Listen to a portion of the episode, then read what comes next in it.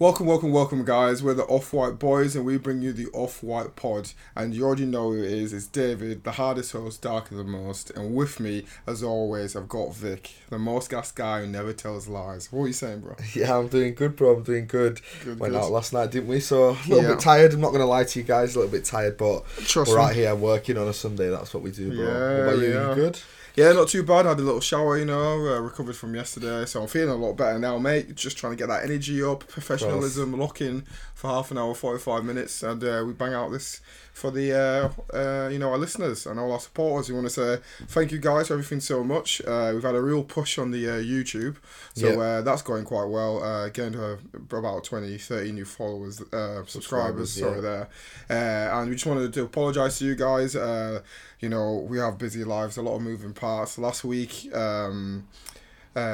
just didn't have time to do a podcast, really.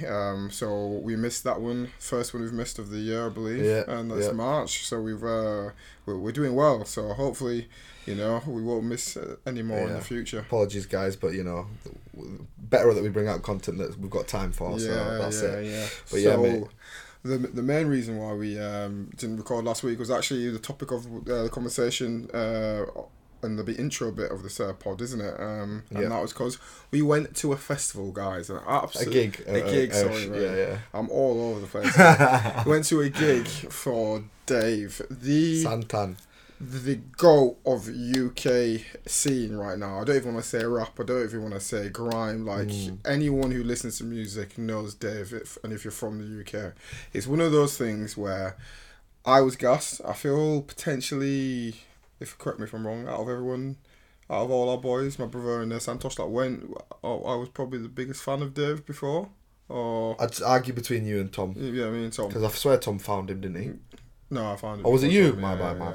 No, but it was one of them. Yeah, I've been watching him, listening to him since. You've been rating him for ages, and I think I've rated him since not the last album before it came out, Psychodrama. Yeah. That's when I was like, oh. Dave's serious. Like, obviously, he had bangers with, J Hus, Drake, and them, and obviously, live. But then I was I feel like I heard he's, and I was like, oh, you're not just like a... Yeah. I don't like that music where it's just talking about clubbing, girls, whatever, but he's, deep on a mad level, so I was like, oh, yeah. Relatable great story sometimes. So, before we unpackage this, I just want to... talk on how did you find the concert first, and we can talk on Dave as an artist in general after. Yeah, I really liked it because I don't like going to concerts where you're too early, where you see the sporting act and it's just long. You're just waiting. I guess it builds anticipation, but for me, I'm just hella impatient. I'm like, hey, come on, innit? So we went and within 15 minutes he was there. Yep. So I thought it was just amazing. And then he dropped the first two bangers. What was it? Professor X and what was the other one? It was one. Was it Verdansk? Yeah, for dance. And then it was just he just started off so good, and it was buzzing. It was what's it called? The production of it was quite good. There was a lot of I don't know what it was fireworks, I guess. You know what I mean? The lighting was good. Yeah. The stage set was good. I think everyone. Seating and standing. I don't know if it was because of the arena, but it was very focused on the arena. Dave was packed. It was rammed, mate. Yeah. Because we were in the standing. Yeah. So in the seating, it was just packed out in it as well. Even the standing was pretty mad as well. But it was one of them because sometimes you forget there's people seating behind you because obviously when it's there, I would say there was a lot of people there, but the standing wasn't full. But I think it's because it's 75-80%. Yeah, but I think that might be intentional. Obviously, we've reduced capacity and everything. Yeah, because I imagine it would have sold out anyway. But that's what I quite liked. I felt like you probably had two different experiences if you're standing or seated. Yeah, because I feel like seated you'd be able to take in the show a bit more, whereas us, we were very close. It was intimate, wasn't it? Yeah, we were on the crowd was quite gassed as well. It was a good crowd. Yeah, it was. So, but the concert for me, bloody loved it, mate. It was we got there, as you said. The worst thing I hate is waiting for watching support acts unless they're banging, because sometimes you might get the odd one that's good, but no disrespect, most of the time unless it's someone that we're on tour with, it's just normally just media acts, and it's just blessed. If anything, more time I'd rather just go and there'd be a DJ playing before, and then we've just bangers. Trust me, that's what I think happened to Drake. But I've seen Dave twice, so for me, I really did enjoy it. I saw the Psychodrama, then now this new album. Which one was better? I think I preferred Psychodrama as an album, so when I listened to the music as well, that gassed me a bit more. I did as well. But I think as a performance, you can obviously I can say this. I've seen the maturity from his performance. The way he's interacting with the crowd is a lot better because obviously the first time on Psychodrama he was decent, like completely calm. But now after each song. Obviously, every artist gassed at Leeds, this is the best city, blah, blah, blah. But, that kind of stuff, I never, as much as people like to mock it with Drake and them lot, but when you're paying to go and see something, some people who paid 100, 150 for a ticket to go there. Obviously, we got it on the normal sale. You want to have a bit of a show, you know what I mean? So I really did enjoy it. I think he is the coldest artist in the UK. For me, it's not even a debate. And you think J Hus? Yeah, I think he's colder.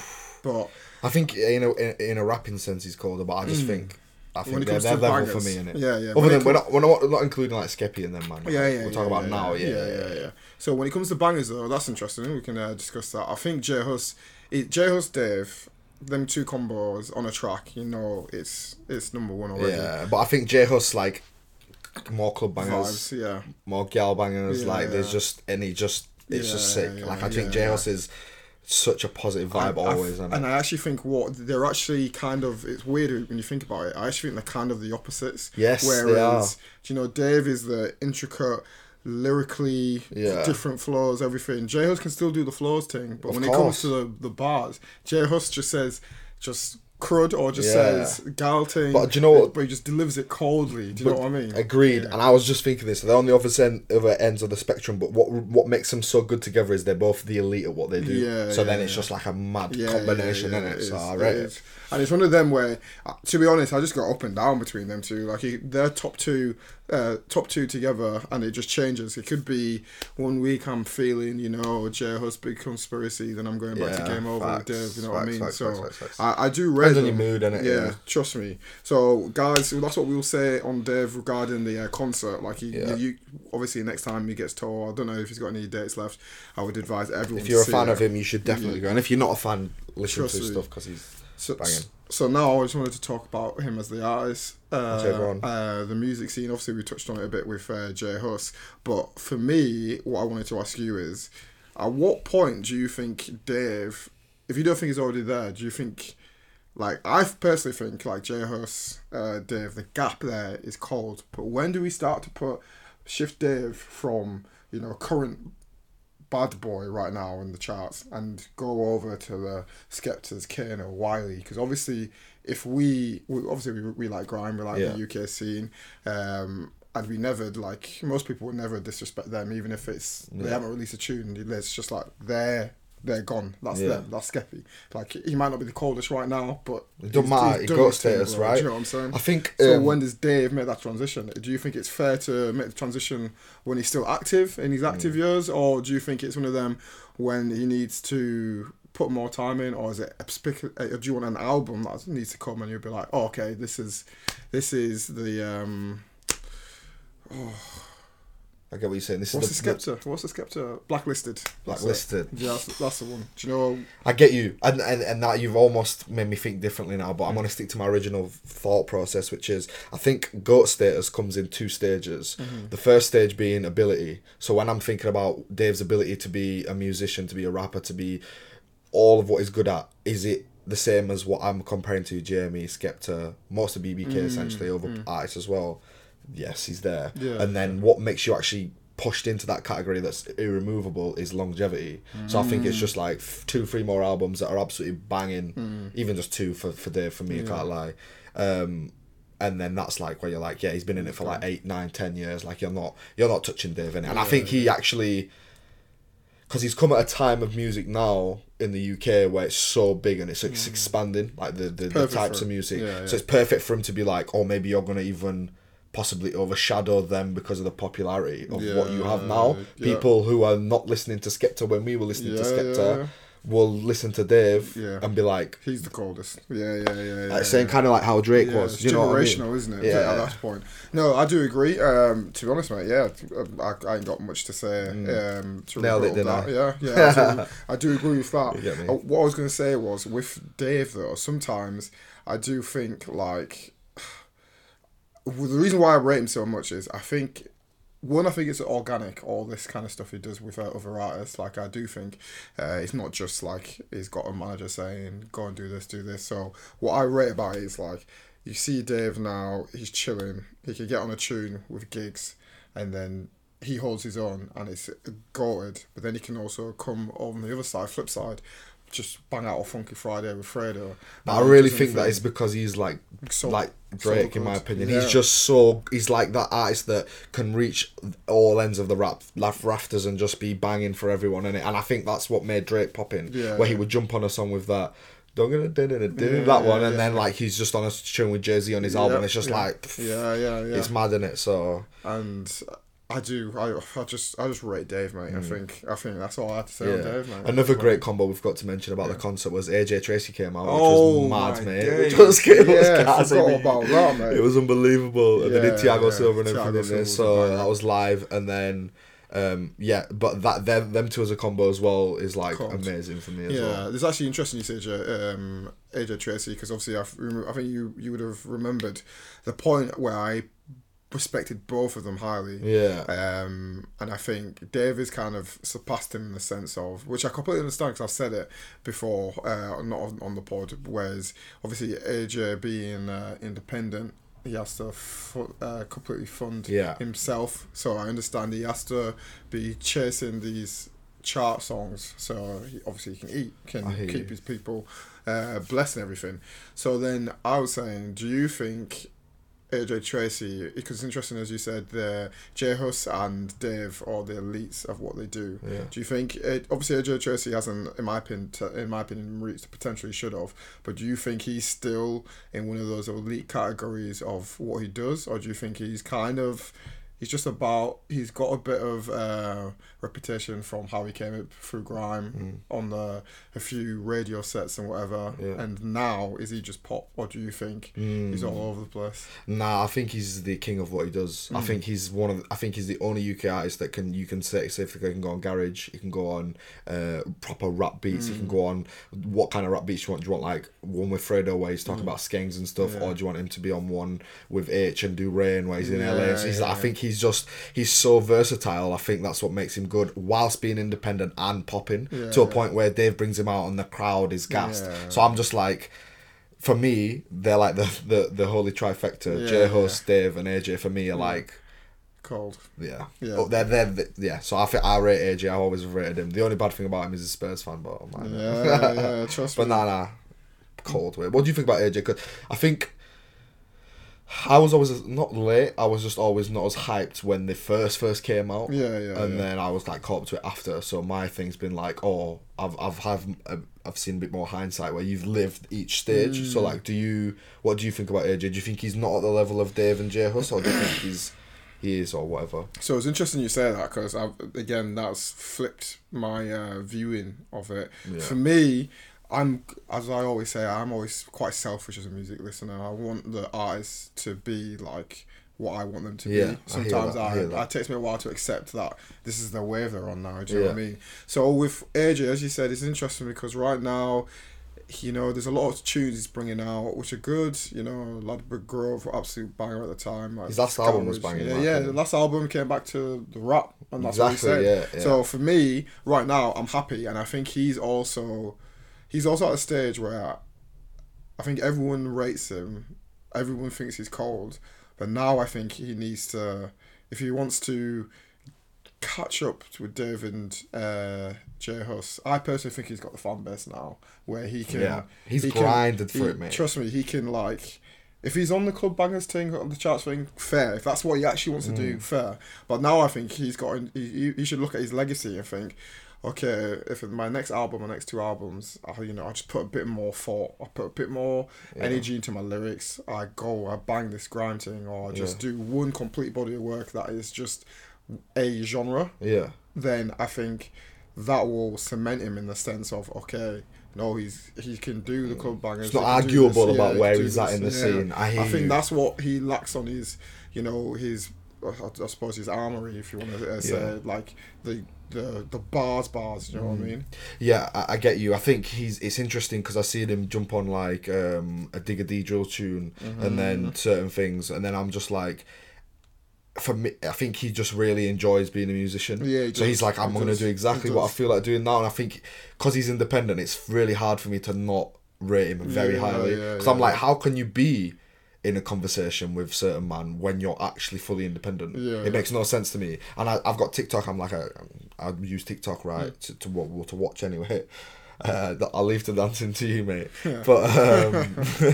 But yeah, so I've seen him on there. So he would, the Flowers song, so he was like, people need to duet. So you basically, someone makes a video and then it'll be like musical playing and then their video will be on the side. So he'll leave his beat on and then they'll be rapping to it. So he's doing that. Yeah, and he's like, oh yeah, this is cold and stuff. So I'm like, for us to learn how to brand ourselves, I'll be like, AJ is perfect because he really forces like, what I'm doing needs to be inclusive of what like people who rate me are wanting to do, and I'm just like, he's so good at that. And when you're independent, I'm just like, geez, you know what I mean, mate. I rate the moves, like I rate the moves of a person as well as what they're actually producing. So when it's for me, when they're both banging, I'm just like, love it. So I rate it. Well, there you go. That's very good points. That's just that section on. The music this week. Yeah. We haven't done like music talk for a while since the Kanye and with Sancho. Yeah. So you know what we're saying, guys. Sometimes we go through, we come back to what we're comfortable with. Definitely. But I suppose this week there wasn't much going on apart from some obvious stuff with Russia and then just football for us anyway. Sorry guys, might be ignorant from me. I might have missed something on the news, but that's all I feel like. If we're talking about what the media is showing us, that's all that's getting pushed. If I'm being honest, so trust me. So but, you mentioned AJ being a Spurs fan. I did. Talking about another Chelsea. Talk about another London club. Team. Yeah, Chelsea. We've got Chelsea, mate. There's a lot of stuff going on in around the club. Yeah, around to do with Ukraine and Russia. To be honest, it's all back and forth. So what do you want to explain? Yeah. Quite briefly, what's going on, and then we can get into it. So Chelsea Football Club, based in London, have an owner who's Russian, who's an oligarch, Roman Abramovich, and essentially due to what's been happening in Ukraine, the UK government have imposed sanctions on Chelsea Football Club because of the owner being Russian and his ties directly to the Kremlin and Putin himself. So that means that they had their assets frozen essentially, so there was worries about would they be able to pay players and stuff, but then the government have come out and said, okay, you can pay your players, but now Chelsea aren't allowed to sell any more tickets. So for today they played Newcastle, they just finished, they just won that, and that was a full stadium, but say in like 2 games time when they didn't sell the tickets yet, now they can only let fans in with season tickets. So, because that's technically already purchased, so they're not selling any more tickets. So that's an income reduction for Chelsea. Yeah. The owner moved from being the owner technically on the papers to being the director of it, of some sorts, like the director of the charity that was running Chelsea. Yeah. And then the UK government this week have said, no, you can't do that either. So he's been permanently removed essentially, other than the financial provider, I guess, which can't happen now anyway. So now Chelsea are going to have to get sold, and we're in a position now which is quite interesting as a football fan. This has never really happened before. I think a lot of people are questioning should I be looking into my owners as a football fan? Do you want to both our clubs are owned by Americans, and although the business seems legit, I'm sure there is some dodgy shit of both FSG and the Glazers, so you never know what's going on. But Chelsea, what do you think about that? Are you thinking about as a football perspective, or are you thinking about more of a human thing, what's going on right now? So what are you thinking? So I think for me, when it comes to the whole situation, I think it's a very unforeseen circumstance. Everyone's reacting to what they think is best. I hope there's not too much emotions that's going to be taking over this kind of stuff. Because the first time I heard it, I was like, ooh, hang on. But then I thought, to be fair, at the end of the day, this is essentially like wartime. So if they... Obviously, it's been proven and all this kind of stuff, or allegedly or whatever, that he's got a lot of links with Putin, Abramovich. If that is true, then obviously as a country, it's also one of them where people we're talking about a football club. Like, yeah. It sounds a bit mad that he's getting him to, step down, sell it. But you also don't know how much revenue that brings in. Like millions a week. It's unbelievable. So, if you obviously your alliance right now with in Russia and everything, ours is with Ukraine, of course. So if ours is aligned, if we're aligned with them, and then we think this is a potential asset in this country is, being used to fund any plans, strategies, weapons, whatnot for Putin, then for me, I feel like it's a no-brainer to try and get him out. Yeah. The one thing, so you agree with the sanctions? Yeah, I do agree with the sanctions, but the one thing is, like, I do think I don't like the precedent it sets on the sense of, obviously in this scenario it's fine because he does have a direct link, but I don't like that grey area where it's like, okay, you're English, so no matter what happens in the future, if we start beefing you, we could potentially just force you to, sell your assets. Yeah. Or this person's Ukrainian. Oh, they're in the thing. Oh, we don't want to, like, it's similar to how the whole thing, the Asian hate that started with coronavirus. Do you know it's just like the association, then everyone stigmatizes. Stigmatized. But I personally think I've really got no issue with it because I'm trying to be coherent here. But I've got no issue with it. But then the knockdown effects is a shame. I wouldn't say I wouldn't say it's unfair because at the end of the day, the situation is what the situation is. Yeah. You know what I mean? Mm-hmm. Obviously, there's going to be people affected by it, maybe jobs, blah blah blah, players. Obviously, it's unfortunate circumstances, but at the end of the day, you took the money. You knew what was going on, so it wasn't like this isn't a new relationship that developed after you bought Chelsea. Blah blah blah. You always knew he had ties with Putin, and everyone knows our history. The Premier League knew about it. Yeah, so it comes into question from following on what you were saying. It comes into question the Premier League and what their status is, and then for also what you were saying, the UK government and sanctions. Like, is it because the money could funnel back to Russia for some sense, or could it be we know that Putin and the oligarchs work together, one needs the other to be able to do what they do, like Russia can't work without the oligarchs, and the 100%. Oligarchs are given funny, oh dear. The oligarchs are given opportunities and regulated in a certain way so they can thrive. Back, exactly right. Back, yeah. So then I think, is it the government squeezing on them to force Putin to be able to pull out of Ukraine or something? I think they're finding numerous ways in order to do that. But it's a very more particular political move than people just think. You don't associate football and politics too closely together. It's quite. It's ironic because Chelsea is actually, if there was going to be a club that was leaning towards the government, they get called Tories a lot down there, but they are the one. It's quite ironic, isn't it? But what I wanted to ask you was the Saudis, the consortium that's owned by the Crown Prince in Saudi Arabia bought Chelsea. Yep. We've got the Arabs that own Man City, Sheikh Mansour. We've got the other Arabic sheikhs that own PSG as well, and then you've got players, clubs like Real Madrid and trying to start this Super League, very money focused, I guess. So it's like football is moving towards a more of an asset and a capitalistic kind of vibe to it, more like almost leaning towards the American side of sports. Yeah. So I think that's what they're trying to do anyway. So it's like, so what I was wanting to ask you was, are we gonna leave the love for our sport by doing this? Do you think that we need to? Does the Premier League need to look into these owners more? For example, if we're just sticking to the owners, like the story about the journalist who was in Turkey, went to the what's it called, the embassy there, and then never left, but 12.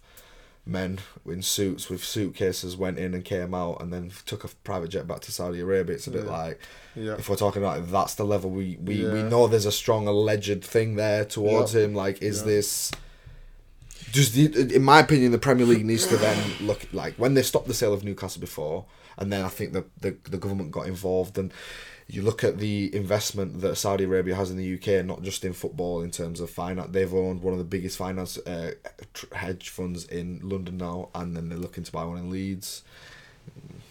It's a bit like, ooh, is this, or is it just the world we live in? Like, for me, I definitely agree with you. Obviously, in an ideal world, everyone would have their background checks. Or to be honest, there shouldn't be any dodgy dealings going on in general. That's number one. Mm. That's what we need to hope for, as obviously society. I don't think that's realistic though. But exactly, yeah, it's not. That's what we should hope for. It's not going to happen. Mm. So then too, it's just like at the end of the day, do you just accept it? Because it's one of them where, as you said, we're talking about a football club, millions, billions, like the people that are going to be able to buy this is a certain criteria of people, and those criteria of people are always associated with a certain potential ruthlessness, if you want to call it that in that sense.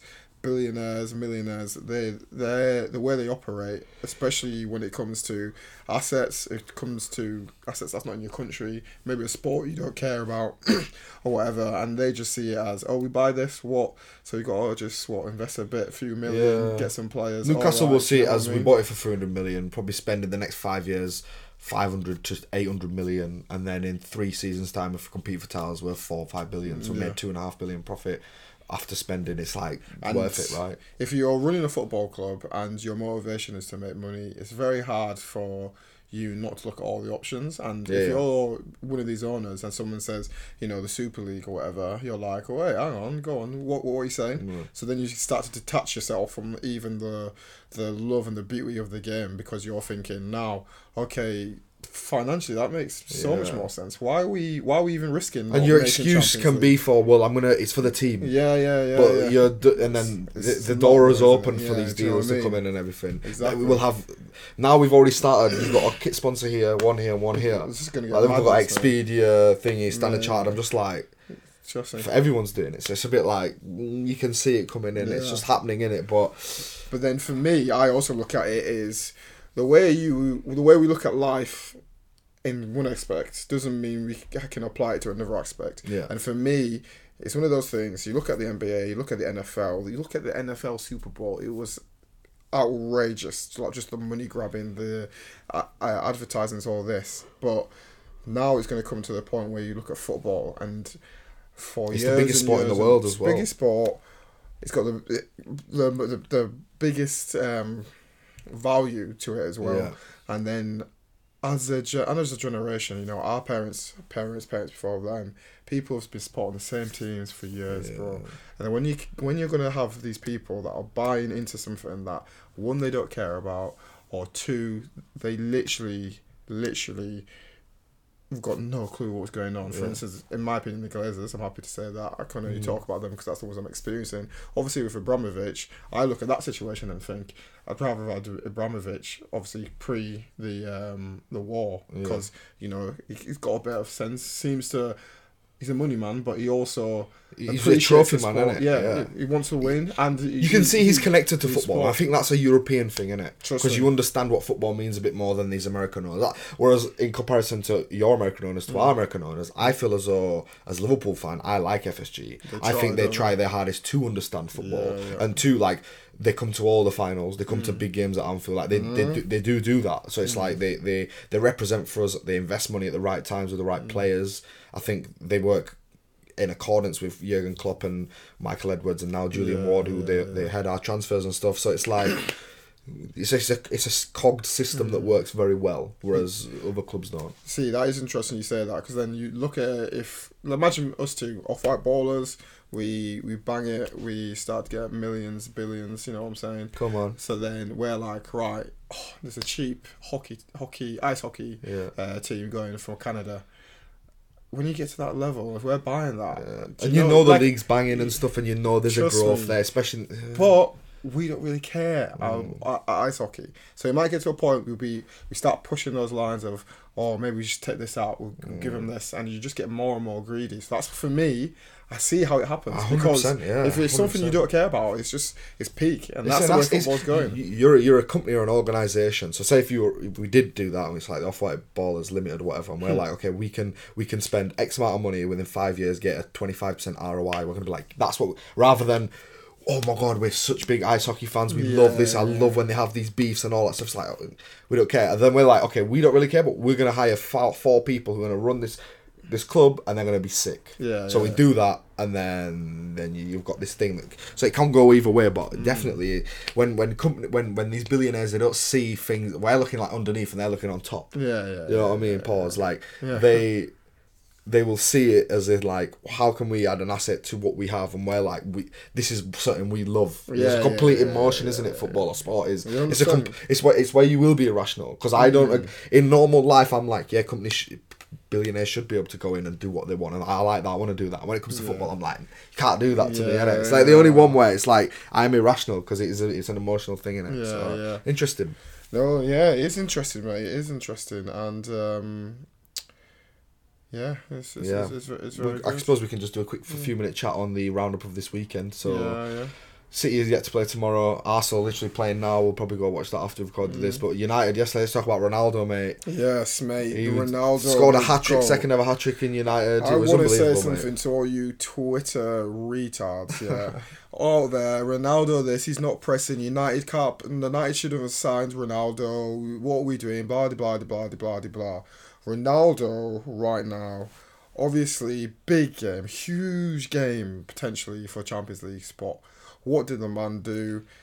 Hat-trick, home, headers, banger. Right bullet, mate. Right foot bullet. This guy is 37, bro, and he's still moving better than Rashford on the pitch, mate, to be honest. Scoring, and the way his drive, and it's that almost, psychopathic thing he has for winning and getting goals and producing when he needs to. It's just why, for me, he's always my goat. I've said it before, I'll say it again, but now it's been relit in me. Obviously, I'm gassed from that last game, but I've watched him in Champions League. He turns up. I think he scored six of his goals in the Champions League have been winning goals for us, mate. Crazy. This guy's numbers. He's out here. He's doing 806 goals. What? Trust in his career. That's what even is that, mate? What?